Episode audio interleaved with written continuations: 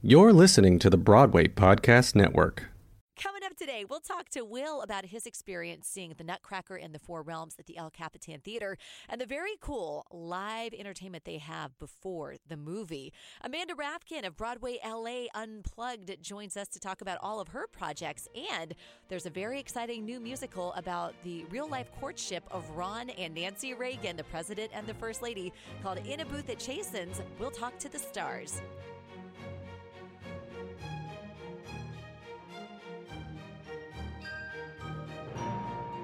It's curtains up on another episode of West of Broadway, a celebration of musical theater in Los Angeles. I'm celebrity publicist and theater veteran Will Armstrong, along with radio host, writer, and theater enthusiast Lara Scott. Welcome!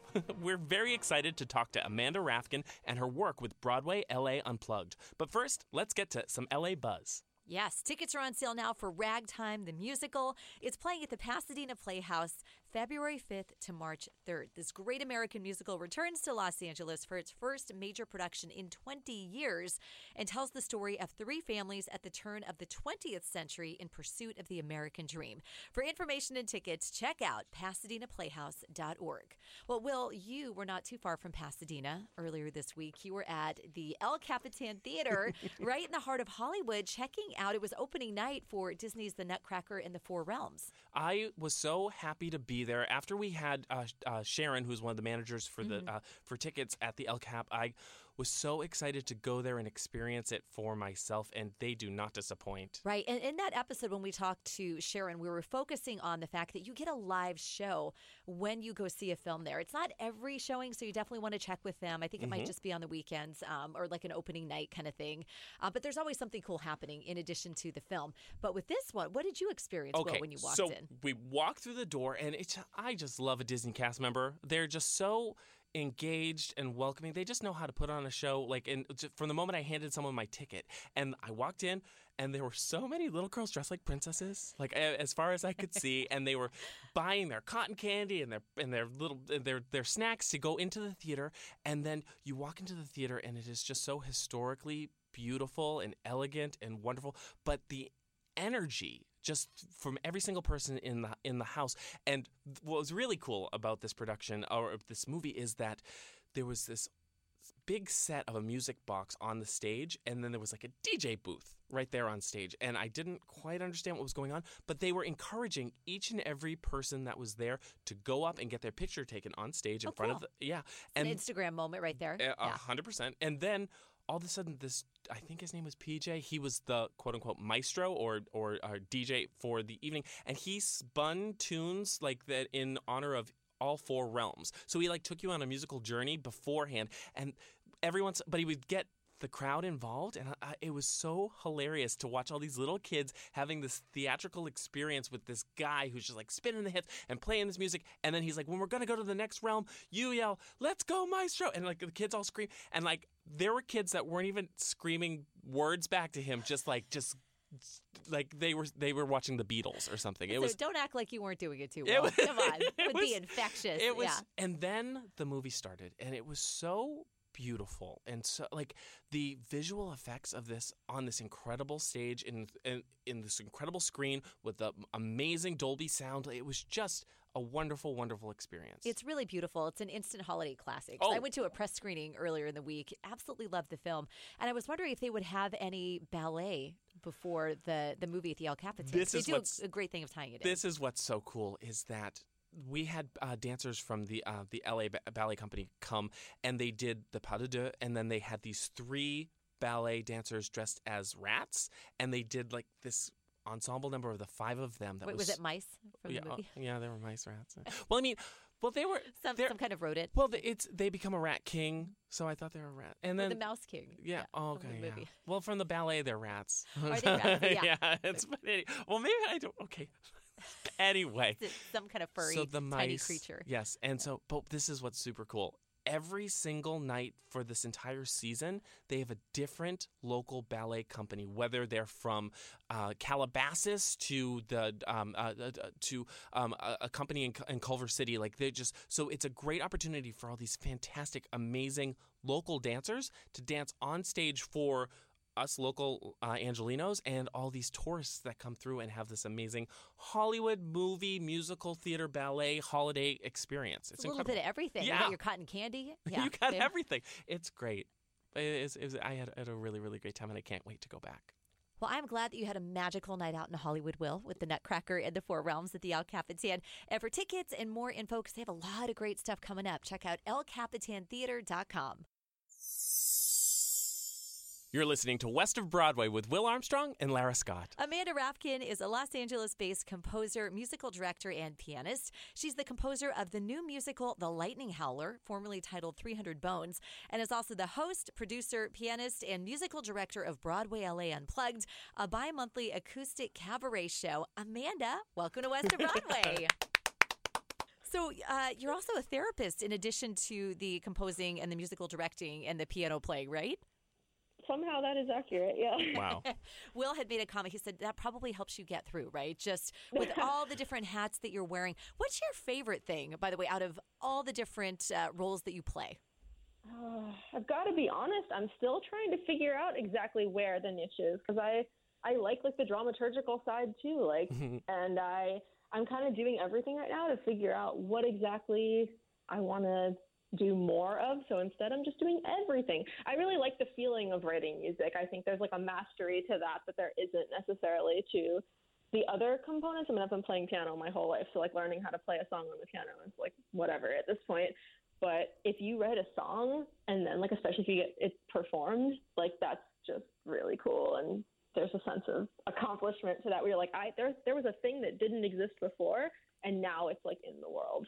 Um, and I think that's awesome. Is it scary, though, putting your baby out into the world? Because you're right. It's one thing to, you know, play or perform something written by somebody else and, and you can, you know, make that your mm-hmm. own and personalize it. But, man, when it comes from your heart and soul, that's got to be yep. kind of a different feeling.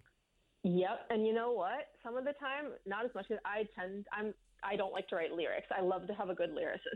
Um, and so with, I feel like the lyrics sometimes can be the more, the more vulnerable piece. But in the times that I have written music and lyrics, we did a, um, at Broadway L A Unplugged, we did a mental health themed one for Mental Health Awareness Month back in like May, June. And I had imagined that Girl Interrupted would be a fantastic musical. Mm. And so I wrote a song for what I imagined that musical could be. And we performed it that night. And I was, we'll say uncomfortable. Um, but yeah, that was scary when I did music and lyrics. And wow. About three weeks ago, by the way, they made the announcement, guess what's going to be a musical? Girl, Girl Interrupted. Interrupted. You're clairvoyant. Uh, yeah. Add that to your list of things. Get like a royalty from that or something. I know, right? I'm like, some, some. Yeah. Yeah, I, I saw that go by on Twitter. Well, you know what? Okay, so speaking of social media, Amanda, that's how you and I connected, because I saw this yeah. account called Broadway L A Unplugged pop up. And I was like, Broadway L A Unplugged, what is this? And it was uh, it was kind of the run-up to the Rodgers and Hammerstein show that you did recently at the yeah. Hotel Cafe. Really Really cool venue here in Southern California. So let's talk a little bit about what Broadway L A Unplugged is, and we'd love to hear how Rodgers uh, and Hammerstein night went. Oh man, it was so fun. So Broadway L A Unplugged, kind of in general, I, you know, L A is not as much of a musical theater city as I guess I wish it was. There's some great stuff out here, of course, and I, loving musical theater, just always want there to be more, of course. And so I was like, how do I do that? How can we have more? And so I decided to start this cabaret show. Um, and I guess the Unplugged part, it's a, if you remember M T V used to have a show called Unplugged, which was like mm-hmm. acoustic sets, you know, of people's music. And so at the cabaret, it's only ever just piano. And we use the original Broadway piano conductor scores for everything. So it's kind of like being at a rehearsal for the Broadway show in a way, because it's like all the same scores, just piano, all that. Um, and I guess the thing that's a little different about the show is that there's always a high narrative component. So this past show, Rodgers and Hammerstein, was probably about fifty percent narrative and fifty percent music. So there was always like, I always talk about, you know, whatever the show is that the song is from, some background about like the production of the show. And if there's any fun facts about the show or the song we're going to do, I always do that. Um, and obviously just like say a little bit about what the show is about, and kind of put, the idea is to kind of put the music in context. Um, cause I think that for me is what is missing from cabaret sometimes, is that people who go may know the songs or may not know the songs, but it's not in any specific context. And so if you don't know the show, you're kind of just like, oh, that's nice, but it doesn't mean anything. Like, Amanda, what context. What do you think the most um, interesting Rodgers and Hammerstein uh, trivia that you uh, oh that you came God. across? No. Oh, man, there's so much good stuff. There's some yeah. really good stuff about the clam bake song, but I'd rather say a different thing. That okay. song is just silly. Um, so I love Carousel, and I'm still really bummed I missed the revival. Um, so that show had some really, really interesting musical treatment to it. Um, so Rodgers had written a lot of these nuances into the music to help um, kind of show characters' emotional arcs, I guess. And so we did three songs from that musical, and in each one, it kind of demonstrated this. So, you know, Carrie, who's one of the kind of uh, supplementary characters in the secondary romance, is kind of an even-keeled person, kind of more relaxed. And so she sings that really famous song, Mister Snow, right? Um, yes. And that song has a lot of straight eighth notes. So, you know, his name is Mister Snow, kind of the back and forth, because she's more of an even-keeled character. Whereas Julie, who's a little bit more um, restless, will say, her song we performed on What's the Use of Wondering? And in that song, you hear a lot of dotted eighth sixteenth. So it's What's the Use of Wondering? So it has this kind of unsteadiness to the rhythm that's supposed to kind of capture um, the emotional essence of that character. Um, and we also did Soliloquy, and that's, you know, by Billy, who's Julie's man.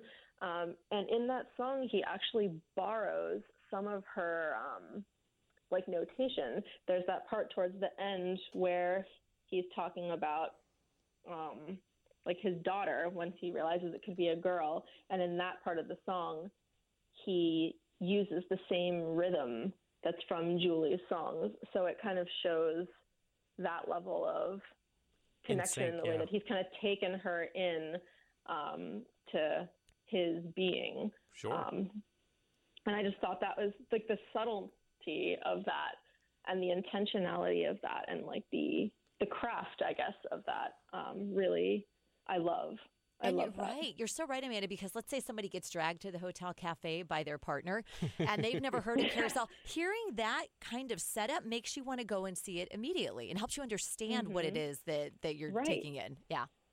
Yeah, and I love doing songs from shows that are going to be here. Like, if the show is going to be in L A, I always pitch it, say the exact dates it's going to be here, where it's going to be here. I really want to try to get people interested in and excited about the theater and getting out to seeing live theater and having that human experience. You know, we're all on our phones and doing God knows what else all the time. And to be able to go be in the room with something that's live and that's active and it's like a living, breathing thing. Um I don't know. It's good for the spirit. Well, speaking of uh, theater and now and, and being a part of it, something's going on in theater in Los Angeles right now, and it's Dear Evan Hansen. I believe oh, you saw yes. it twice. I saw it twice here and then once in New York last summer. Nice. Tell me a little bit about your experience. Uh, here at this one? Yeah. Like, as far as what did you think of the show and the production? Yeah, because it's Amundsen here. Yeah, here at the Amundsen. Right. Um, you know, I think it's always hard after you see the original cast, and this cast is fantastic. Um, they did a really great job, especially given that this is the first national tour and they're stepping into obviously very big shoes yes. um, after the critical acclaim of, um, you know, the show on Broadway. And I just think this show is really well done if you think about the actual craft of the show. It's, to me, a perfect example of kind of all the elements of craft coming together in a really uh, cohesive way to tell honestly what's really a very emotionally ambitious story. Absolutely. Um, and I'm sure know, it this, speaks to your therapist side as well. No, totally. And I mean, the creators of this show are aware of the fact that it should never have been successful. Like on paper, you know, a show about this person who kind of like tricks the family of a, you know, a suicide victim into, you know, believing something like, and just the heavy themes and trying to make the character still likable through all of this. Um, you know, it probably, you know, it was a hard sell in some ways. Um, and they just did a really phenomenal job. I mean, the score is, I like the score. Um, if you like that type of music, then, you know, there's a lot there. The set design, I don't know if you've seen it, um, but, you know, the set, what they did with the set and the lighting design is just unbelievable and just helps to serve the story so much. Um, it's a pretty book heavy show, and the scene, you know, there's a lot of scene work, and it's really, really well done. And I mean, what I think doesn't matter. The fact that everybody in the theater is crying every time I see it, you know, speaks to speaks to the excellence exactly. of it and the universality of it. And like, regardless of what you say about the craft, like something's hitting in a way that matters and is impactful and, you know, is resonating with people. And that's not easy to do. Absolutely. So you mentioned that you've been playing piano forever, but what sparked your love originally for the arts and for musical theater? Oh, man. Well, for musical theater, um, the, the earliest musical I remember liking, I mean, I know the whole Phantom of the Opera soundtrack. Like, sure. I could probably do it as a one-woman show if anybody wanted to see that, which I don't think anyone's lining up for. But Broadway L A Unplugged. Um, right, Phantom of the Opera. Unplugged. There you go. Yes, that's right. Oh, man, the one-woman Phantom of the Opera. Um, oh, boy. I'm going to lose all my... lose all my followers. We'll be there. Um, Will and I will be there. Yeah. We got you. You guys and me. Fantastic. We had a private show. Um, you know, I think I always liked musical theater. I really did. Um, but I think what really made me like the maniac that I am now was writing this, writing a show. I don't think I, when, until you do it, I feel like it's hard, unless you study it, of course, like in school and the study craft or whatever. Um, I think it gives you a whole new level of appreciation for like the inner workings and the mechanics and how, how hard it is. Like, it's so hard to write a musical, and the step it takes, you know, five to eight years to get an original show anywhere near even off Broadway. Um, so it's, I don't know. I think that's honestly what like catapulted me into like maniac status, um, was writing Um, the music for a show. And that was The Lightning, or is The Lightning Howler? It is now The Lightning Howler, yes. It just had a, a name change. Wow. So what's happening with that? Are we going to be able to see it? You will, actually. Yeah. We um, we are in revisions, but we are about to, I believe, hold auditions for our next uh, iteration of it. I think we're gonna we're still tweaking a few things from the last time we did a table read, and then I think the hope is to get our cast and do a couple, you know, private readings over the course of the next couple months. And our hope is to be able to put it up in the form of like, you know, like a Park and Bark, like a staged reading kind of performance. I think maybe January-ish um, is kind of what we're looking at um, really to get sad. some yeah. feedback. Yeah, to get some. I mean, we yeah. Yeah, it's pretty soon. Well, We've super, done it a handful of times. Make sure you let us know so we can help promote when the auditions are, because some of our listeners might want to. Oh, yeah, yeah, absolutely. That's I think great. We want to have the auditions in just a couple of weeks, so I'll super. let you know. Cool. Yeah, what's the um, best way for everyone to just kind of keep up with you, see what's coming next with Broadway L A Unplugged and everything you're doing? Um, yeah, I mean, I have, like, social media, and then Broadway L A Unplugged has its own social media. Um, so, I mean, my stuff is just my first and last name, Amanda Rifkin, and then Broadway L A Unplugged is Broadway L A underscore Unplugged. Um, Perfect. Keep it simple. Yeah. Yeah. And there's always all kinds of stuff going on. Yeah. Wow. And so hopefully we'll get that up. Um, we'd really love people's feedback on the next one. That's the goal, is to get people in there who don't necessarily know me or my collaborator super well, um, and kind of get them to see the show and be able to get some feedback on. We want to have like a talk back or something. Um, get some, get some feedback on it and kind of see what's working, see what's not working, so we can keep honing the script. I was like, well, Will and I are a little biased because we already think you're amazing, but we're so excited to see what happens. And, you know, Amanda, thank you for everything you're doing just to build a community around musical theater here in L A. So we're so happy we discovered you, and thank you so much for joining us on West of Broadway. Thank you. Of course. Thank you so much for having me. It was so much fun to talk about theater. You're listening to West of Broadway with Will Armstrong and Lara Scott. It was a first date that changed the world. In a Booth at Chasen's is a new musical about the real-life Hollywood romance of Ron and Nancy Reagan. It's at the El Portal Theater in North Hollywood, November ninth through the twenty-fifth. And we would like to welcome the president and the first lady themselves to the podcast, Kelly Dorney and Fred Shindell. Yay, welcome to West of Broadway.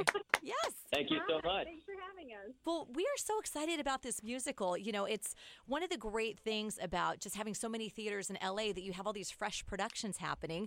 So maybe, uh, I'm not sure who wants to jump in and maybe just kind of summarize, is the whole musical in one booth? How, how many years of the romance does it cover? Can you give us a little kind of overview of what this is going to be about. It's not entirely in one booth the whole time. Will be a bit more exciting for our audience. Uh, or change will... of scenery.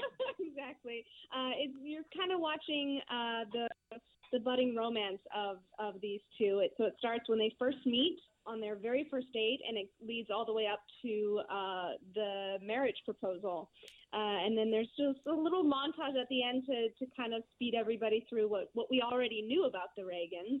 Uh, but the, this show, it really just concentrates on their, their courtship and, and how the two uh, these two personalities came uh, came together. Starts in nineteen forty-nine at that first date uh, at Chasen's, which is such a great Hollywood spot for uh, celebrities and uh, V I Ps. Sure. And uh, in, in nineteen fifty-one is when he actually proposed marriage to her. So it's, a, it's basically two years. Very cool. I am in love with the photo of the two of you for the for the poster. Uh, what is the process for you to uh, to get into character? Because you look just like them. Oh my goodness. Yeah. Hair and makeup do wonders. um, I, I definitely listen to. Uh, I'm a big audiobook fan because you're in Los Angeles, you're in your car all the time. Sure. So I listen to a lot of books uh, about the the Reagans and, and tr- really try to focus mostly on their early life, but the later years definitely. Um, you know, it it sheds a lot of light on what their early years were like, too. So just a lot of research on the two of them. I tried to watch as many interviews of them together to see how their dynamic when they were um, when they were, were together on the campaign trail and even when they were in the in the White House. Yeah, I think you want to uh, at least uh, honor the, what we remember of them uh, without trying to get into impersonation, because that's kind of a, a big trap to fall into.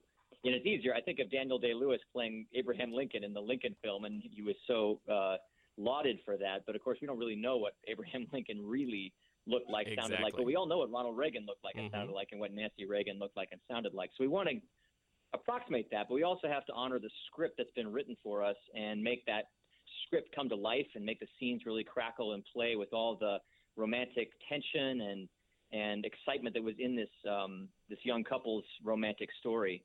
So it's kind of a walking a, a middle line, I think, between um, bringing these characters to life that we remember, at least sort of in a hazy way, and and then but playing the story that's in front of us, uh, just as Brent and Kelly are as well. And you have an incredible team putting that story together and kind of making this happen. Two-time Academy Award winner and Tony nominee Al Kasha, who wrote The Morning After from the Poseidon mm-hmm. Adventure. I was like, yes! Multiple award-winning hit songwriter Phil Swan and acclaimed author and poet Sam Bennett. What was that like stepping into this project? It's great to have the writers here because um, with any new project, you want to kind of let it grow during the rehearsal process. And they've just been... Uh, so available to us, and uh, we we come up with ideas in rehearsal, and they come up with new ideas, you know, seeing how we're playing a certain scene, and so it's just been an ongoing thing. We have to be ready every day coming in for new rewrites and new changes, and even now we're kind of just changing things on the fly left and right, but it's it's nice to not have it be fixed and, you know, you're stuck with it. It's more like a, a growing A living thing that we're yeah. building right now. It's the thing about working on a new musical. You're all discovering what works, what doesn't work, what what needs to be fleshed out, what what is great as is. You know, all those all those elements don't make sense on a page until you really see it up on on a stage. Yeah, so many stage properties. It is what it is, and you kind of try to make it work or fly as best it can. But it's nice to be able to uh, feel like, oh, if this isn't working, maybe we could change it. We mm-hmm. could rewrite it and make it even better. Yeah, so we, and these writers are so good and so uh, understanding and sympathetic, and they uh, they just come up with great ideas on the fly, which is exciting to watch. What was something surprising or that you didn't expect to learn from playing these two characters? um, I guess this is a chapter of their lives that I really wasn't familiar with. Um, I mean, obviously, you think of Ronald Reagan being the governor of our state, and certainly the president of the country. Of course. Um, it's a little before our time to, to know that, but but we really didn't know the story of them when they were movie stars. Mm-hmm. And he was the president of the Screen Actors Guild, mm-hmm. and he was coming out of this really hard divorce uh, from another movie star, Jane Wyman. And the way our story takes place, I am playing Ron Reagan, uh, he's really wrecked by that. And, he, of course, he kind of plays it off in his breezy, charming, laconic way, but I think what I really discovered was uh, he was a guy with a big heart that um, that was really wounded by that. Mm-hmm. And and that's that kind of brings some some tension to this romance with Nancy, because uh, he's not really sure he's able to get back into that vulnerable place again. Not quite ready to commit. Men, they haven't changed. Am I wow. right? um, Not familiar?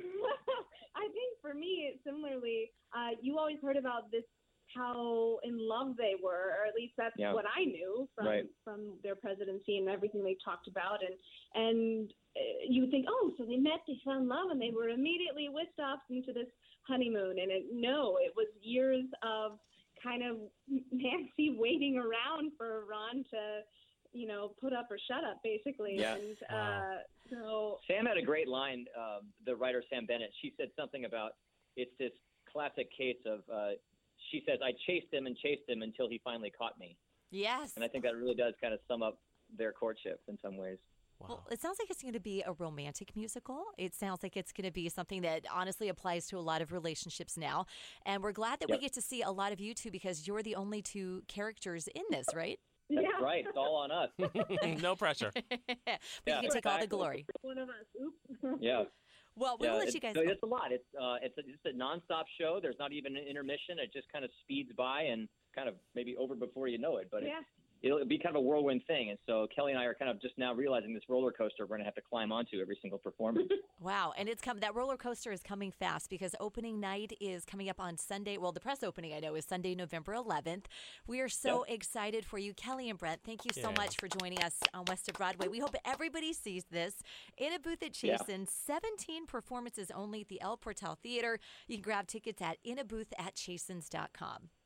It's so interesting, Will, because when I think about Ron and Nancy Reagan, I don't necessarily think about them dating. Like what Brent said, you know, that was sort of part of their lives right. that we really don't know that much about. You think about what a scrutinized relationship that was. I feel like get a little bit of a history lesson, maybe. No, uh, and also a, a lot about love and about the wounded heart, and like yes. you don't think about the president of the United States to be vulnerable or to go through, and like I think that that really humanizes him to hear that part of the story. Yeah, I'm fascinated by this, and again, just the excitement of a brand new musical. Sure. And yeah, there's so much more I want to know about that. And but, yeah, Kelly Dorney, come on, she's so good. I, I love her. We loved her, and the world goes round. Yeah, the Candor and Ebb Review. It's great. So our friend Melanie is going to be there for the opening of In a Booth at Chasen's, so we will be talking about that after she sees it. And that is going to do it for today. You can check us out online and catch up on previous episodes at west of broadway podcast dot com. You can also subscribe. Subscribe on iTunes. Thank you for doing that. And you can reach out to me, Lara, on Facebook, Instagram, and Twitter at Lara Scott Media. And I'm Will Armstrong P R on all platforms.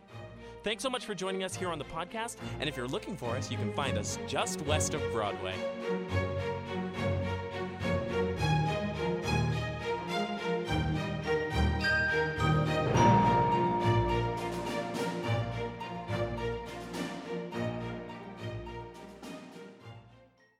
Hey, it's Leslie Odom Junior here on the Broadway Podcast Network to tell you about the RISE Theater Directory, a program of Maestro Music. RISE is a national online resource designed to connect and empower backstage and administrative and creative theater professionals from underrepresented backgrounds.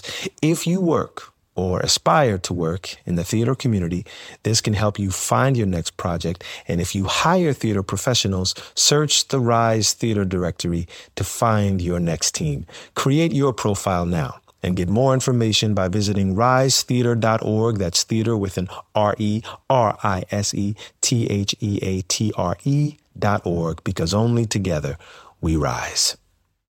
Protect your dream home with American Family Insurance. And you can weather any storm. You'll also save up to twenty-five percent by bundling home, auto, and life. American Family Insurance. Get a quote. Find an agent at am fam dot com. Products not available in every state. Discounts may not apply to all coverages on an auto or home policy. Discounts do not apply to life insurance policies. Visit am fam dot com to learn how discounts may apply to you. American Family Mutual Insurance Company, S I and its operating companies, American Family Life Insurance Company, six thousand American Parkway, Madison, Wisconsin.